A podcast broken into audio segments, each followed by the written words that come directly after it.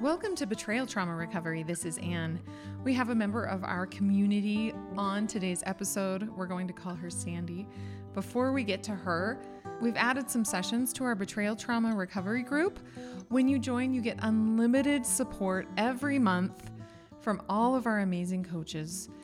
We created Betrayal Trauma Recovery Group for women just like you, women who have a hard time getting childcare, they have a hard time getting out of their homes they need support when they need the support. When you're in this situation of experiencing emotional abuse or psychological abuse or sexual coercion due to your husband's pornography use, it's not a, an enjoyable experience, number one, to contact your therapist and say, hey, I need to get in and hear that they're three weeks out for their appointments.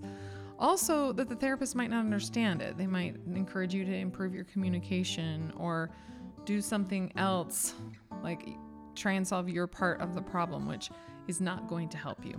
So go to our website, btr.org, and check out the session schedule. We'd love to see you in a session today. Thank you to those of you who have rated the podcast. If this podcast is helpful to you, go to Apple Podcast or your other podcasting apps, give us a five star rating. Every single one of your ratings helps isolated women find us. When you give it a review too, it helps that algorithm out so that when women are searching for things, they can find us.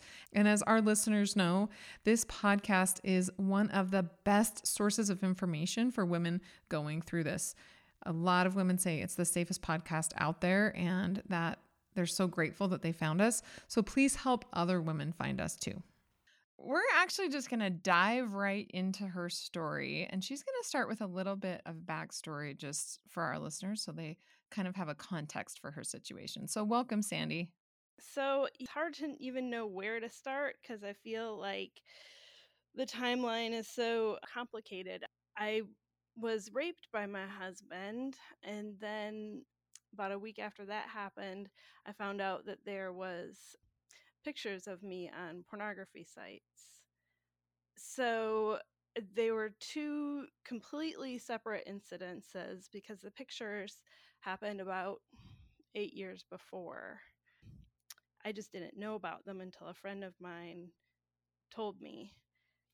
Said, I don't think you know this, but he puts pictures of you on porn sites. Wow. You're raped by your husband, and then a week later, a friend says, You might not be aware, but there are some pictures of you on a porn site. And these pictures were taken eight years before. When I heard that, I, don't even know how to describe it. It was like horror. I mean, a sentence can knock the wind out of you and just make your spirit, my soul, like just torn apart. It's like the only way I can describe it. And so I went home and I asked my husband, Is this true? Are there pictures of me on porn sites? And he said, Yes. And essentially, like I look back now and I think about that moment as like essentially the end of everything. We were married for 13 years at that point, but we were together for 15. And, you know, this person that I had loved for 15 years is like he didn't exist anymore It's like I didn't know who this person was who would do this to me. At that point, I hadn't identified what he had done to me as rape. I was going to ask that. So, can you describe what you thought at the time had happened? I knew it was not good. I knew it wasn't loving. I knew, I mean, I was very confused about why it was happening, what was going on. I mean, we had just had this terrible fight the next thing I knew, he followed me up to the bedroom and I had my bathing suit on. I was taking it off. And the next thing I know, you know, we're having sex. And I just thought, I didn't know why. And I thought if I would ask him to stop, then he would yell at me more. I talked about this with some friends and they said, well, that's rape. And I said, well, he didn't push me down, he didn't hurt me. And they said, yeah, but he didn't have your consent. And I said, Well, no. I didn't realize that at that point there are actually degrees of rape. Like if you go to the RAINN, like the rape hotline online support, or they have different first grade, second grade, and third and fourth different degrees of rape. So it was like third or fourth degree rape. It was actually like friends and leadership from my church at the time who told me, no, this is rape call this hotline. They'll point you in the right direction. You need to get help. You need to get therapy. And they kept pushing me to get help because they were very much, you'll heal faster if you process this right away. I want to just pause here for a minute. That's not very common that your church people told you it was rape. Like, that's amazing. I actually haven't heard a story like that in a really long time. Yeah, I mean, I definitely feel like, you know, the Holy Spirit watching out for me, putting people in my life to really push me in the right direction. That's not a very common thing for clergy to help a rape victim identify the rape, especially when it's her own spouse. That's very, very rare. Right. When it's her own spouse. And he didn't punch me, he didn't push me down. So they were really the ones who urged me to go to therapy and to go to therapy by myself for sexual trauma. It wasn't one of these like, oh, you guys need to get into couples counseling. The church, all the friends I had, they were like, you need to heal from this before you can ever work on a relationship again. And same thing for him. They were like, he obviously has major issues. He needs to figure out what those are and get help for them before he can be in a relationship with you. So I felt like that all started me out on the right track, even though it was the harder track in some ways, because I was very much just wanting things to get back to normal. I just wanted my life back. Not to say that I had like this perfect relationship or something like that. We definitely had issues. Are you saying like at the time you didn't really understand the extent of the issues?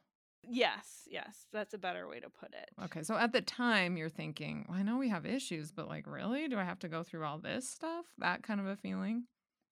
Yeah, I knew that it was bigger than that. I mean, once I found out about the pictures, especially, I was like, okay, yes, there's more going on here than it ever realized. Which is weird too. I think I was in denial for many years because at one point I found a hidden camera in our bedroom. And I was like, what is this about? And he was like, well, when I would take the kids to school, you were getting undressed, and I never got to see you get undressed anymore. And I miss taking pictures of you because he was always essentially stalking me when I would take a shower, when I would get undressed. He always had camera and he was always wanting to take pictures and I was always like, "Oh my gosh, this is so annoying. Like just let me take a shower." But I thought, "Well, he's my husband. He likes to see me naked. Like that's good, right?" But it all was warning signs. So anyway, so I found the hidden camera and I was really angry about it. But he was like, okay, I won't do it again. And I just thought, oh, okay, he won't do it again. I mean, that was years before I knew about the pictures online or anything like that. When you find out about the pictures, what becomes clear to you at this point? I mean, have you been going to therapy at all before the rape, before these things? or you know have you been thinking there's something not quite right with my relationship something's kind of weird going on or were you thinking oh i have a great relationship can you talk about your thoughts before the rape and then also before you found out about him posting porn it's hard to explain because i wouldn't say like there was anything seeming super wrong our relationship beforehand it seemed fairly normal to me I wanted him to pay attention to me more. I felt like I'm the mother of three kids and like I was a stay at home mom and I was always just wanting him to come home and spend some time with me. But he had an excuse to go do something else. And he had decided he wanted to start this new business. I was like, why? Don't don't start this business please. I never get to see you. I need you to be home. I need you to be a part of this family. He just was like well if you don't want to be part of it you don't have to but i'm going to do it anyway. I was of course upset about that but to me it's like well it's nothing to get divorced over or probably should have gone to therapy but i just thought well he's going to do what he wants to do and i'll stay out of it if i don't like it well, ironically, had you gone to therapy at that time, you not knowing you were being abused, couple therapy wouldn't have helped you a whole lot, but you didn't know what you didn't know. Right. Yeah. I had no idea. And so there was just this sort of like, we both felt busy, had my own business. He was starting a business. We have, I just remember thinking, like, I can't wait till we can spend more time together. Looking back at everything, it's a weird combination of, is almost like I was begging for his attention, but yet he was also like obsessed with me. I mean, he was obsessed with me in a sexual way. It was almost like I couldn't have his attention any other way. Because he's taking pictures of you all the time and he's doing these things that make you feel uncomfortable. At the same time, at least it's something. Right, right. And there was one point where I even thought, well, I wonder if he's seen somebody else because he never comes straight home after work. I would call his work and I would say, Hey, has he left yet? I would say, Yeah, he left two hours ago. And I didn't know what that was about. And I thought, Well, I'll just put out anytime he wants because that way he won't have a reason to go sleep with somebody else. I mean, looking back, I'm like, that was so stupid. We've all been there, Sandy. We have all been there. So, no, it was not stupid. Makes total sense. Yeah. You don't know what else to do. Our kids were so young. I wanted to be married. And looking back, I can tell I was like in a complete state of denial, really, about everything that was going on. Because if I had sort of looked a little harder or a little deeper, I would have found something. I wouldn't call it denial per se, because denial sort of puts the fault on you. I would say that you were seeking safety. And at the time, the safest thing to you felt like having a good attitude or giving sex more or whatever, because the alternative seemed terrifying. So I wouldn't call it denial so much as just you were really seeking safety and, and the alternative was too scary. The reason why I, I don't want to call it denial is because they purposefully confuse and manipulate and lie. And so it's not like you're in denial about something that you know. You're just confused about something that they're trying to, on purpose, obfuscate from your knowledge. It only confirms that you were a victim of psychological and emotional abuse. So it sounds like you tried the like, oh, I'll have sex with him whenever he wants. I'll try to be a better mom. I'll try to, you know, be better. And those things didn't work. And then you, you find out about the pictures. So where do you go after that? Like what happens after you find out he produces porn of me and he's posting this online without my consent? Right obviously, like I said before, I just felt torn apart. I did not know which way was up. I didn't know what to do. So I started therapy, and the therapist was like, have people around you that help you to feel safe. Have people that you can talk to at any point, friends, family, whoever that is. Maybe it's just one or two people. And do everything you can to get back into doing things that you enjoy, um, that you find healing. In the meantime, I was trying to figure out okay, but how do I like live with this person? Because at, at the time, I didn't know that I wanted to get divorced or, or anything. I was just trying to figure out which way was up.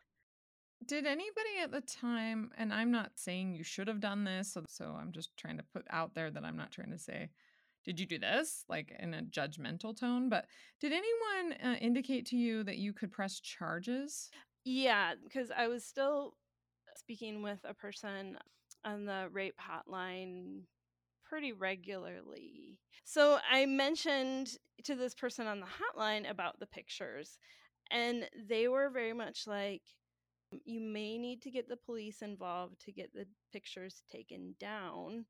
They said, but be aware that if you go to the police, they may in fact press charges like even if you don't want them to. And so in some ways I was told like be careful what you do because essentially I mean if he gets put on the sex offender list, he would lose his job. It was like I could not make a decision in the state of shock and trauma in regard to that.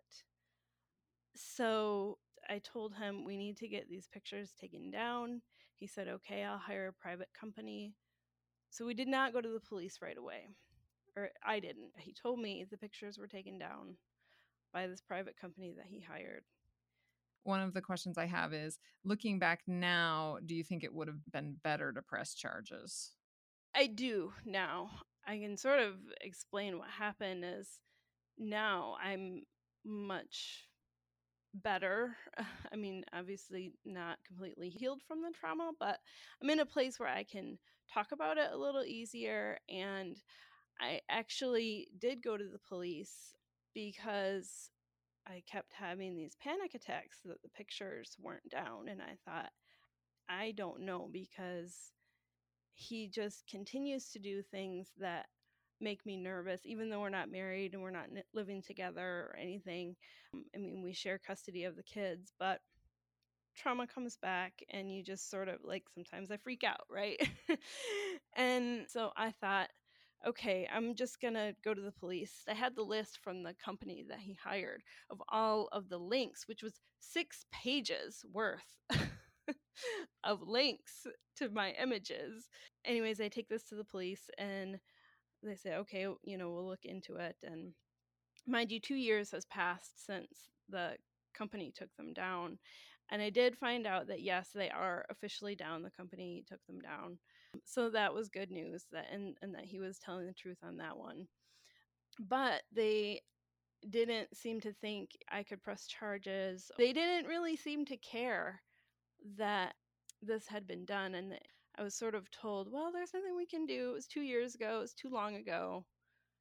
And I thought, it just seems weird. How can something be such a crime? I mean, he could have gone to jail. He could have, you know, been put on the sex offender list. He, so many things could have happened two years ago if I would have reported it. But now, now that it's been two years, they're like, well, I don't really see anything happening if we report this. That is super disappointing.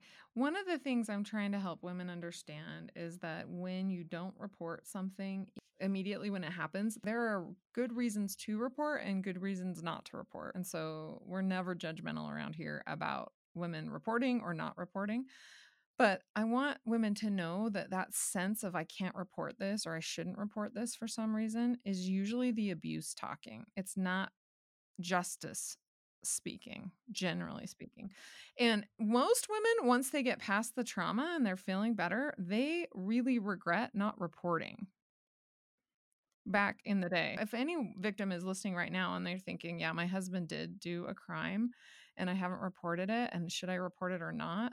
If your gut or what you really feel like is, I can't report, I would submit that the most likely thing happening currently for you is that it's the abuse telling you not to report. And you're so used to this abusive voice in your head and also the societal scripting or perhaps religious scripting, like he might lose his job or what about him? And I had a discussion with a friend the other day and, and she was like, Well, we really need to do these things and hold them accountable out of compassion for them, right? So that they can change. And that's true. But I also said, you know, it's interesting. As a victim of abuse, you don't really have to justify your actions through, like, it's the most compassionate thing I can do for him so he can change. You could also do it just out of sheer anger. You don't have to be like, well, I need to do it from a place of love. No. you can you can actually hold them accountable and call the police from a place of anger or from a place of trauma or from a place of anything that you want. It's fine. It's okay. And I think society has said to victims, well, you can't be an angry, bitter woman. So if you're going to do it, you have to do it from some place of forgiveness or some place of compassion or some place of whatever. Uh, it's just something for people to think about that as a victim, you don't owe your perpetrator anything. Right. I had to get to that place because I completely agree now. I've realized I did not do anything wrong. And for me to report what he did, like I was a victim of a crime, I need to report that crime. That's how I look at it now. Whereas before, yeah, it was very much like you said, can't do this to him. It would destroy him. It would be so bad. It would be bad for his job. And I mean, and I was thinking about our kids too.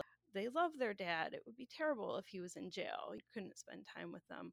But also, I did not do these things. I should not have to make that choice of whether or not he goes to jail. I was the victim. And I felt like that weight was on me to decide what his fate was. Right. And just leave that up to the justice system, really. If someone witnessed someone stealing a car, no one would say, okay, now before you call the police, you might be shaken up. You might pick up the phone and you might be like kind of shaking because you saw this car get hijacked. Let's just pretend. And it's like, someone might not say to you, oh, well, let's stop shaking before you call the police. Let's make sure that you're doing it from a place of really loving and having compassion for the guy that stole the car. Nobody says that. At the time, though, you're considering, I don't know if I want to get divorced or not, you know, those kinds of things. So, talk about when you decided that you needed to just end the relationship and get divorced. Well, I feel like I spent about a year convincing him that what he did was, I mean, obviously not right. He knew what he did wasn't right, but he didn't understand why he needed to go to therapy. I mean, he basically was like, I'm sorry, I won't do it again. And I was like, no, you need to get help. And so he went through a couple of therapists and he had one that he was with for a while. And I asked to sit in on conversation, talk about some of my concerns. And I realized with this therapist, he did not tell her like half of what was going on. And I said, Well, what about this and this? And I said, Don't you see there's a pattern, like with the pictures and him following me around with the camera and him camera in the bedroom and then there are pictures online? There's a pattern here. There's something wrong with him. At this point, I was just starting to learn about sex addiction, porn addiction, that kind of stuff. And I hadn't put all the pieces together. And the therapist was like, Oh, oh, you didn't tell me about that. Mm. And I just thought, oh my gosh, at that point, he moved out. I'm going to cut Sandy off right here. We're going to continue this conversation next week. If this podcast is helpful to you, please support it. Go to btr.org, scroll down to the bottom, and click on support the podcast. Similarly, many of you have bought and read Trauma Mama Husband Drama. It's available on Amazon. It's also available on our books page. Our books page is a curated page of books that we approve of, that we think you really need. Go to our books page. When you click on things on our books page, it just takes you directly to Amazon. So it's it's not like you're not going to be at Amazon anyway, but at least there's a curated list there. For those of you who have purchased Trauma Mama Husband Drama, please give it a five star rating on Amazon. Again, every single one of those ratings helps isolated women find us. And even if they don't buy the book, they can find our podcast from that description, and so it will help. Thank you to all of you who support us and help other women find us through posting articles or podcast episodes on your social media or tagging us. Helping women understand that pornography use is an abuse issue is our mission, and we really appreciate your help. And the women who find us, due to your help posting or spreading the word, are super grateful as well. So until next week, stay safe out there.